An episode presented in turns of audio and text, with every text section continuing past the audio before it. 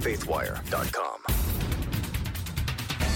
It's feeling like 1984 again. Compliments of a new Ministry of Truth. Well, they're not calling it that, they're calling it something else, but it's causing a lot of concern for good reason. Today is Friday, April 29th, 2022. I'm Dan Andros. We'll have that top story there and more on today's 4 and 3 podcast from CBN's Faithwire. Subscribe on iTunes. Don't miss an episode. We'd love to have you with us. We're going through the news of the day with a Christian perspective. Joining me, as always, Tré Goins-Phillips, Billy Hallowell, with a quick look at what's coming up today, guys, on this Friday, heading into the weekend. How y'all doing?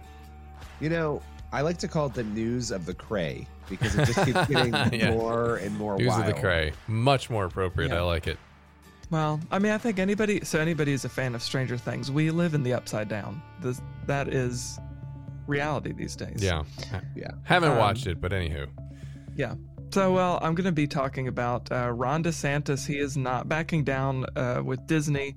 Uh, he is doubling down, in fact, in his condemnation of Disney and talking about the Reedy Creek stuff. And, and all, there's a lot to go through, but we'll get through the details of that story. Mm. And we're also going to talk about this uh, really, I don't even know how to describe it, this new show coming to Discovery Plus. It's a teenage drag performer show. Uh, so we'll we'll talk about that. Man, the society is, culture is really lost.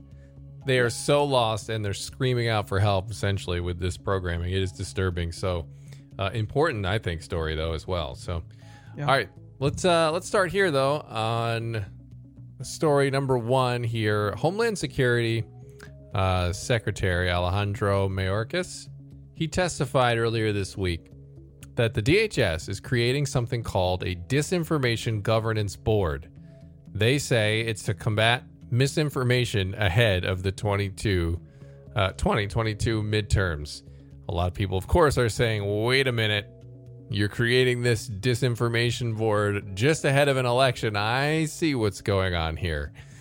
Uh, but it is disturbing. A lot of people made comparisons to 1984, and of course George Orwell and the, the Ministry of Truth that um, you know, was was talked about in that uh, series. So they say the Disinformation Governance Board um, it's, it's going to be led uh, for policy. Rob Silvers, co-chair with Principal Deputy General Counsel Jennifer Gaskill. Very official sounding titles, guys, for this Disinformation Governance Board.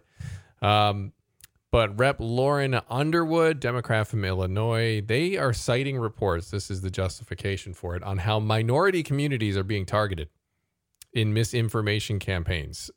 And they are asking the DHS, can you please address this? They're begging out for the government's help.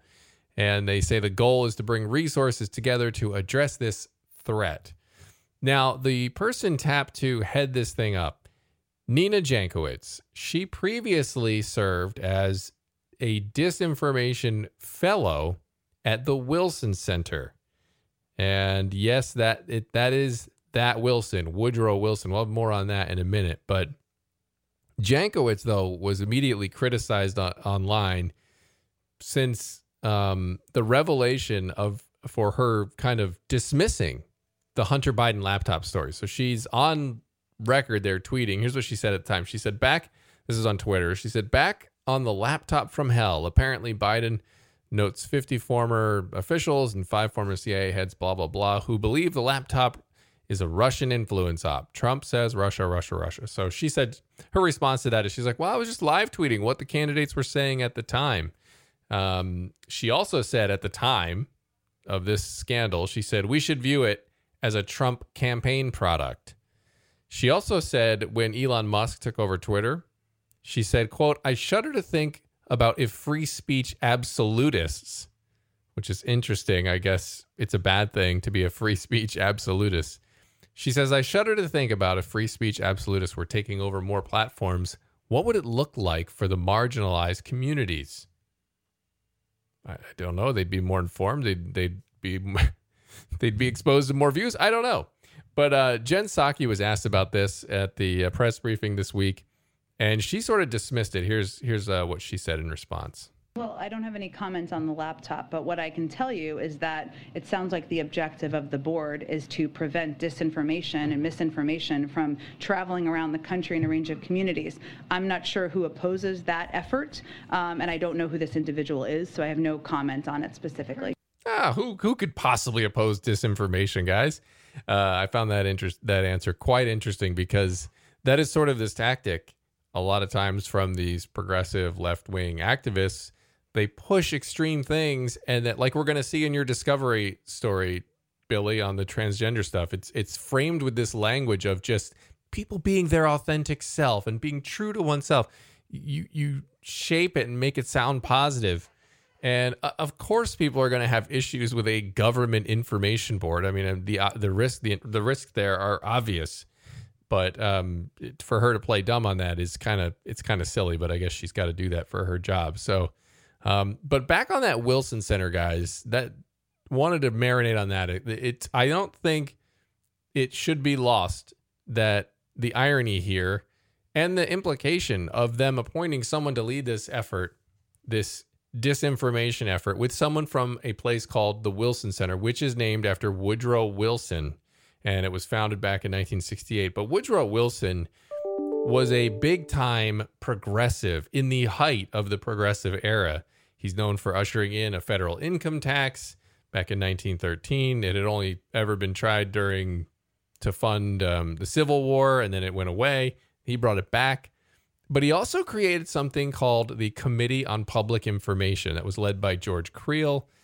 And it was essentially a propaganda arm for the government during ahead of World War One. And so he essentially pioneered propaganda in America at least in relatively modern America. I mean, within a week of Congress declaring war back on April 13th, 1917, he issued an executive order creating this federal agency, and they it basically put the government in the business of actively shaping press coverage. I mean, there was a huge neutrality sentiment in America in 1917. And so, and Wilson actually himself had promised that he wasn't going to bring the country into war because he had to campaign on that because of that neutrality sentiment. So, um, so then they declare war. They decide they have to go in. Well, now he's got this country that they're going to be drafting people, and nobody really likes war. He said he wasn't going to do war, so he had to reshape this opinion. And so they recruited all these people, thousands of people that they paid to just go out and talk. I mean, this is before you know radio and television broadcasts. So they actually paid people to go out into the public square. They they had intellectuals, um, some journalists, but they would just go around and talk about. They had these speeches, and they would talk, bring it up at the movie theater or wherever people were gathering, and talk about what you know we should be going to war and why we should be doing it. And so they really worked to reshape this thing. And so uh, they also had a tactic, guys. I found this one really interesting. They they would intentionally bog down the press with like dozens and dozens of press releases every day and then they'd also restrict access to military officials so the press it was making the press's job very difficult they were having to go through all these press releases and weed through and find what was news and what wasn't and then they weren't getting access to any of these speakers and so they did that because then they started providing and sneaking in government written um, columns about things and, and articles and so then these desperate editors were like, ah, we need something, and they'd start they'd start publishing these government written, um, you know, editorials and articles on the war. So, so I say all that and I bring all that up, guys, to to talk about the fact that they're they're hiring someone on. It was disturbing enough to have this disinformation. Um, essentially ministry of truth being created now in today's modern day and age where information can be so easily manipulated and spread. But but they're from the Wilson Center, which isn't it who was a president who pioneered the use of propaganda in America. So a lot of disturbing stuff here, guys. Um, but and why does it matter? Obviously, it matters because I, it, I'm finding it hard. I think a lot of people are finding it hard to trust anything that comes out these days. You know, um, there's just so much disinformation. There's so much spin. There's so many agendas at play. You just don't know. It's hard to know what to trust. So uh, I think knowing exactly who is behind the information you're seeing is a good start. And this is who's behind this latest um, creation of the government to spin information. Well, and let's talk about the timing of this again. Yeah. I mean, we're just months away from a midterm election, and the prevailing party in power right now is really expected to lose out Yeah, in that election. time. And so, you know, I, we don't know what's in people's hearts, but the but a normal person looking at this with any sort of reasonable amount of intellect would say, why are they choosing to do this right now, just months away from that? Yeah. it is deeply problematic. If you were going to do something like this, and I think it's problematic for the government to do it, period, you would want to have a, a group of people do this as a panel who represented both sides, right? Or all sides of the aisle to ensure that the information was actually being vetted, not through a partisan lens. I mean, there's no world in which, with the information you just gave us, this is going to be a fair shake or Yeah. a fair look. And let's talk about the fact gender, let's go down the line and all of the things that are being fact checked that are biologically true, that are theologically true, that we are being told are now lies and false. And so this is an insane, insane slippery slope, and it's it's dangerous for sure. Yeah, I, uh, I, I, is it possible that the government is just gaslighting all of us? like they're Very. or- they're trying to trigger all of the conservatives I Like- I don't know. Because they know that we have all compared big government to 1984. Right. So now it just seems like they're they're just trying to Right. don't. Like But- they're intentionally just trying to. It's is this this is one of those things where you're like, wait a minute, are they trying to send us there? This is where they want us to go. Yeah. Well, No, they're I don't know. I they're- just think- it's, it's George Snorwell. First of all, it's not even like it's it's a counterfeit version of it because they have no self awareness at this point. Yeah. so I don't Right. know. Well, I mean, like several years ago, before uh, I don't know, but it se- it seems like the Democrats are increasingly, the left is increasingly uh, siding with these big corporations, particularly on sexuality and LGBT stuff. But like the the party line many years ago was that the corporations are bad and and you know whatever because they were the big bully in the room. It's like, what do you think the government is? If you're going to create this ministry of truth, the government is going to become the big bully in the room Yeah. uh, which Democrats used to, at least on paper, be opposed to to that centralized kind of power. But you know, maybe Yeah. not now. No, I know, and um, it is. It's just disturbing stuff, and I- and again, I think we really have to now more than ever really use discernment in just the information we consume, including this information. You should always just be looking at the source, looking at their kind of their uh, their angle. What's their hook? What are they? Why do they want to do this? Um, Yeah. It's just very easy to consume stuff as we skim through, and then just be left with an impression. And I really think it's imperative that we fight that urge and use a little more discernment because I I think we're seeing this kind of boldness, Tré, like not just for gaslighting, but I think they just know they can get away with it. they Yeah. just know they can do this and just lean into the tribe and everything will be okay. So, Yeah. All right. Well, story number two. We'll leave the Ministry of Truth. Yeah. Uh, there'll be plenty more to talk about. in the I'm sure there will. Um, so for now, we're going to move on to Florida. So Governor Ron DeSantis is not shying away from his continued confrontation uh, with Disney during a Fox News town hall last night. Uh, DeSantis, who's obviously widely believed to be a, a frontrunner for the Republican presidential nomination in 2024, uh, made clear his motivations for signing a bill into law that does away with the Reedy Creek Improvement District, which is a special self governing district that was established uh, in May of 1967, uh, granting Disney the ability to autonomously operate itself, essentially. Uh, so, all of that, of course, uh, came was at least partially motivated, if not fully motivated, uh, by Disney's uh, vociferous condemnation of the mischaracterized "Don't Say Gay" bill, the parental rights and uh, education bill. We've talked about that a lot. So, but I think before we can get into this story and, and the latest of what's going on, uh, I think we should have some background about okay, what is the Reedy Creek? What was the Reedy Creek Improvement Act? So, it was approved on May 12th, 1967, by then Governor Claude Kirk, who was actually Florida's first Republican governor since the Reconstruction era. Uh, and it established, uh, uh, like I said, a, a multi purpose autonomous district that allowed the Walt Disney Company to operate its huge campus uh, independently. It established its own city council. It provides for its own public services like a fire department, uh, waterway, all of that stuff. They have their own. Uh, it, it regulates its own building codes and provides for its own financial needs, actually, by taxing the property owner, uh, which, of course, is Disney. Uh, so just a handful of Disney employees actually live on the property and they pay a small free fee to rent space from Disney. Uh, and it was established to streamline the late Walt Disney's plans to build a futuristic and uh, fully operational uh, city on what was swamplands that has since, of course, become uh, the Walt Disney World Resort. Uh, I think an interesting piece of, of history to remember is that at the time that the district was passed in 1967, Florida was not this big tourist destination that it is today, uh, which is, of course, largely due to Disney. Uh, so the idea of, a, of this this huge city uh, that was going to, you know, futuristic and really unique. It was going to be created and founded by one of America's most beloved figures at the time, which is Walt Disney.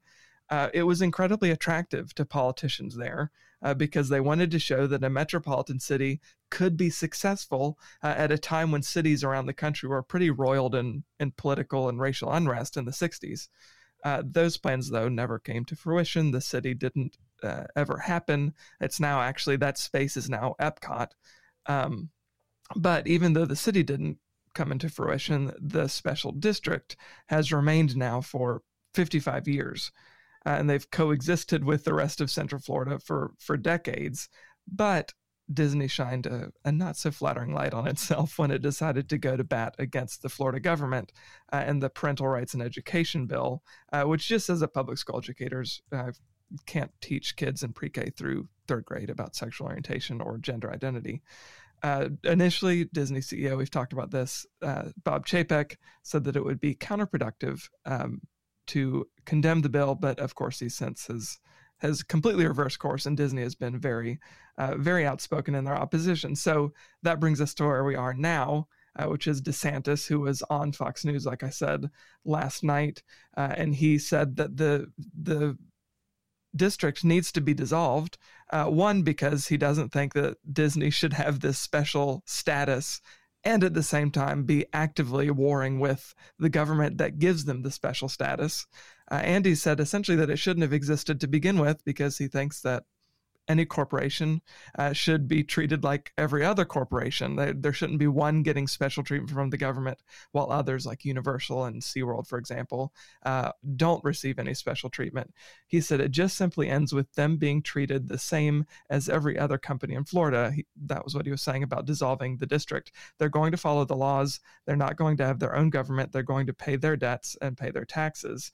Uh, so this is what he said too about their condemnation of the parental rights bill. He said when the company has a very high up people talking about injecting pansexualism into programming for young kids, it's wrong. Walt Disney would not want that, and so get that get back to your mission. Do what you did great.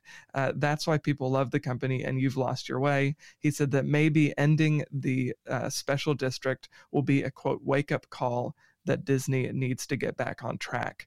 Uh, so it's interesting to see that he's pretty open about the motivation behind getting rid of the district. It's partially is because he doesn't think it should have been there to begin with, but it also is kind of a, a retaliatory move uh, against Disney for having special treatment from the government and then attacking that government, trying to use their power uh, to to go to bat against a, a, a government that has treated them pretty kindly over the years. Of course, Disney is the biggest employer, uh, at least in Central Florida.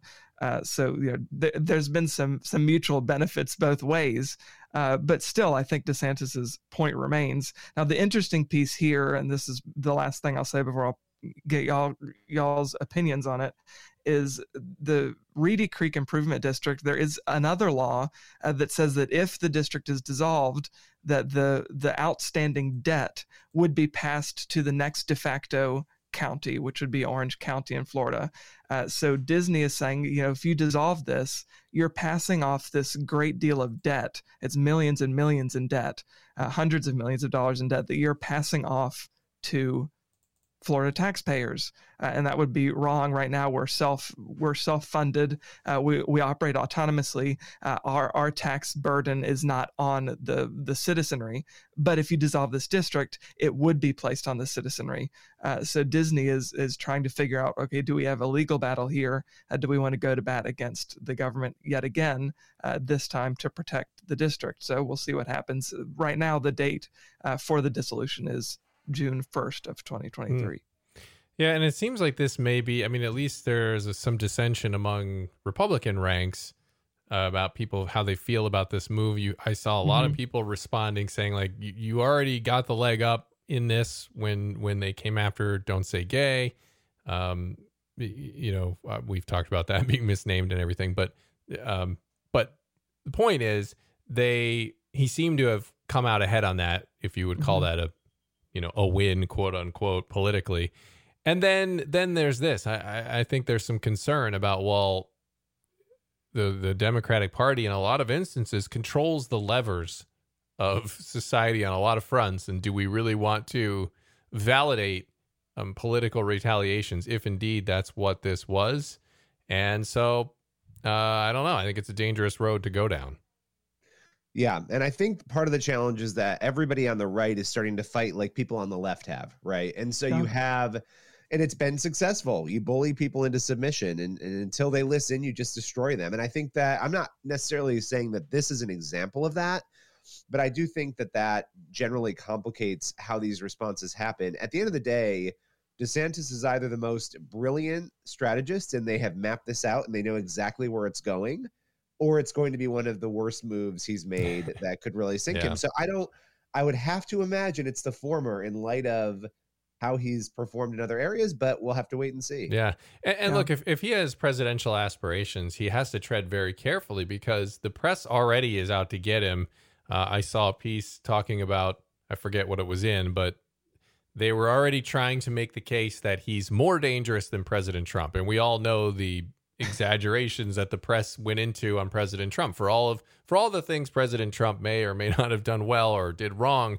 Um, the press clearly exaggerated and and was a little bit hyperbolic, not a little bit, a lot hyperbolic when it came to discussing the threat of Trump.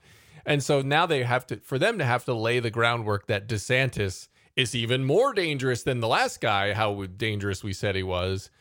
Uh, they're going to have to do some real um, you know, he'd have to trip up, really trip up to basically help them make that case. So yeah. I, I, just think, given that all eyes are on him, if he indeed is angling to run for 2024, he's just going to have to, he's just going to have to really run a tight ship. And I'm not sure that this really helps his cause, but like you said, maybe he's got a plan there. I don't know. Well, there's not as much source material with him right? Yeah. I mean, and I think that's the it makes it a little harder for the media to do that. But I guess if the people creating speech codes based on the book 1984 want to come forward and try to do that, like that's the that's the hard part, right? You're sort of it's kettle or pot at that point, but yeah. they do have all the control in the media, so I'll be interested to see. Hopefully, he walks a tightrope on that and can rein himself in. Yeah, it'll be. I mean, we I should know before we move on. So Disney is saying that they, that nearly one billion dollars is going to be passed on to taxpayers. DeSantis, though, for his part, is saying that that would never happen. He said that's fiction. All of that is going to stay with Reedy Creek, even if it's no longer getting special treatment. So I, we'll see what happens. I don't know. It's it's interesting. All right. Well, that brings us to our last story, which unfortunately is not uplifting. It's a little disturbing, more than a little disturbing. It's a lot disturbing.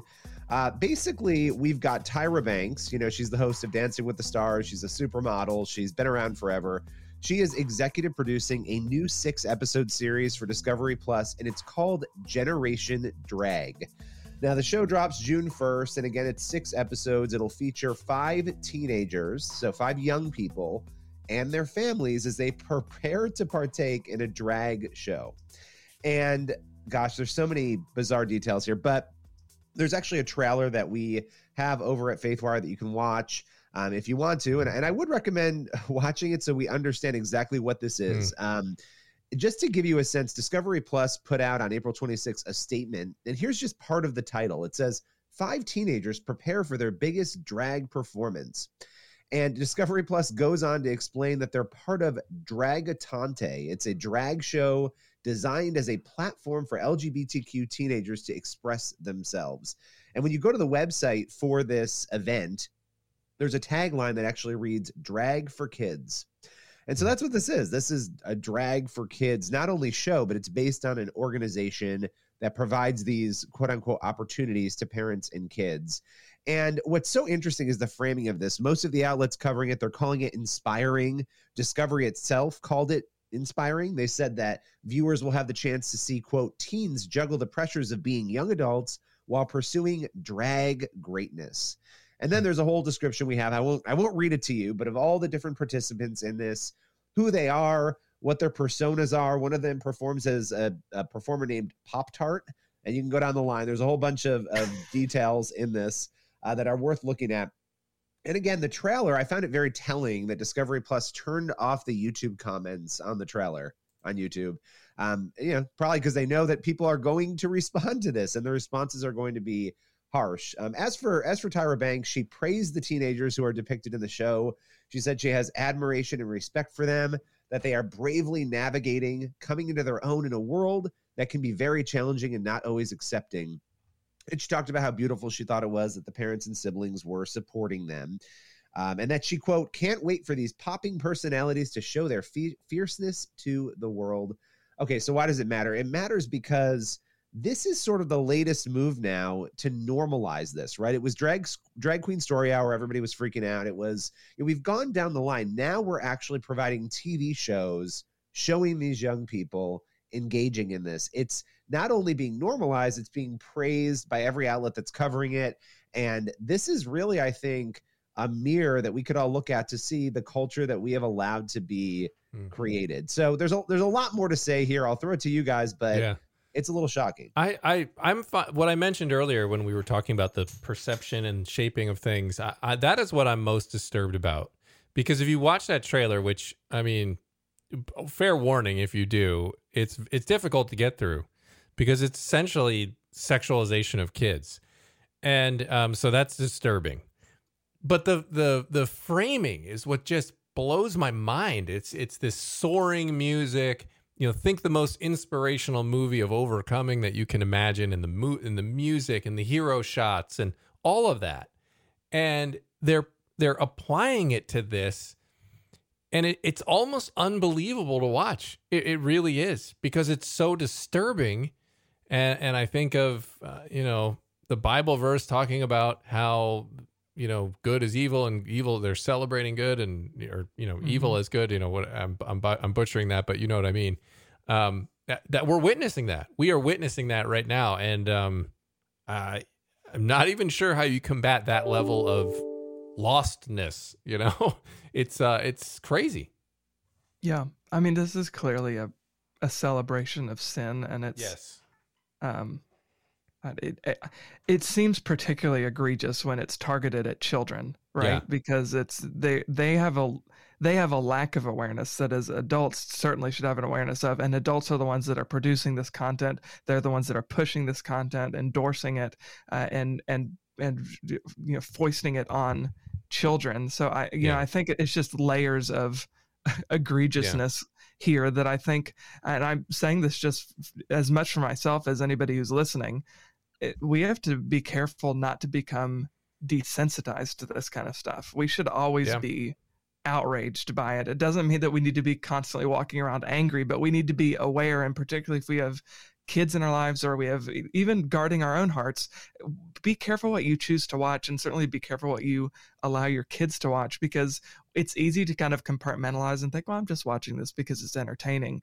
But a lot of this stuff a lot of this thinking it weasels it weasels its way into your mind and satan can use it as a foothold. And certainly if you are a teenager or a child watching this kind of stuff you need to be extra careful and parents need to be incredibly careful to make sure that their kids are not watching this kind of stuff yeah. because it is like i said just a flat out celebration of of things that are completely anathema to God's design. Yeah, but none of these things are happening, guys. It's all uh, being yeah, made it's all, up. It's all you're just out. yeah, right. slippery slope. But don't worry about that. We're not gro- we're not groomers. What are you talking about? And then here's videos on Discovery Plus of them throwing makeup on kids and letting them prance around on the stage sexually The And, uh, devil's busy. The devil is. He is, and and, I, and I'll just add too. I'm watching these parents in the clip, and the parents are they're trying so hard to love their kids, and and they're allowing this and and embracing it, and it's just, uh, you know, you you just uh, my heart breaks for these parents and just how wrong they are on this as far as trying to do the right thing for their kids and i'm watching them it is like watching someone just walk right off a cliff and you just want to you want to tell them uh, Yeah. there's a cliff right in front of you. What are you doing? And you're watching these parents and you know they love their kids but and they're just trying to do what society is saying the right thing. Well i need to love my kid. This this is who they are and they're this way and so we need to make them feel comfortable. And and it's just so sad that parents have lost the plot into what they're supposed to be doing with their kids which is training them up which is showing them what is good what is evil what is wicked what is the way that god wants you to live and they clearly don't have it. And it's it's uh it's unfortunate. It's very unfortunate and our prayers definitely need to be with this country as it's going down this really really dark path so. Preach. all right well that that's it. We'll leave it there on a friday. And um, i will just say one last thing guys. One positive note is uh, malik willis the um, high prospect for the nfl draft he did not get drafted yesterday but he's been outspoken about his faith and he just he just tweeted after he didn't get drafted that hey this is all part of the process. I'm still thankful. I'm still praising god in the midst of this. So good for him. We'll leave that on that positive note. Have a great weekend. See you back here monday lord willing and the creek don't rise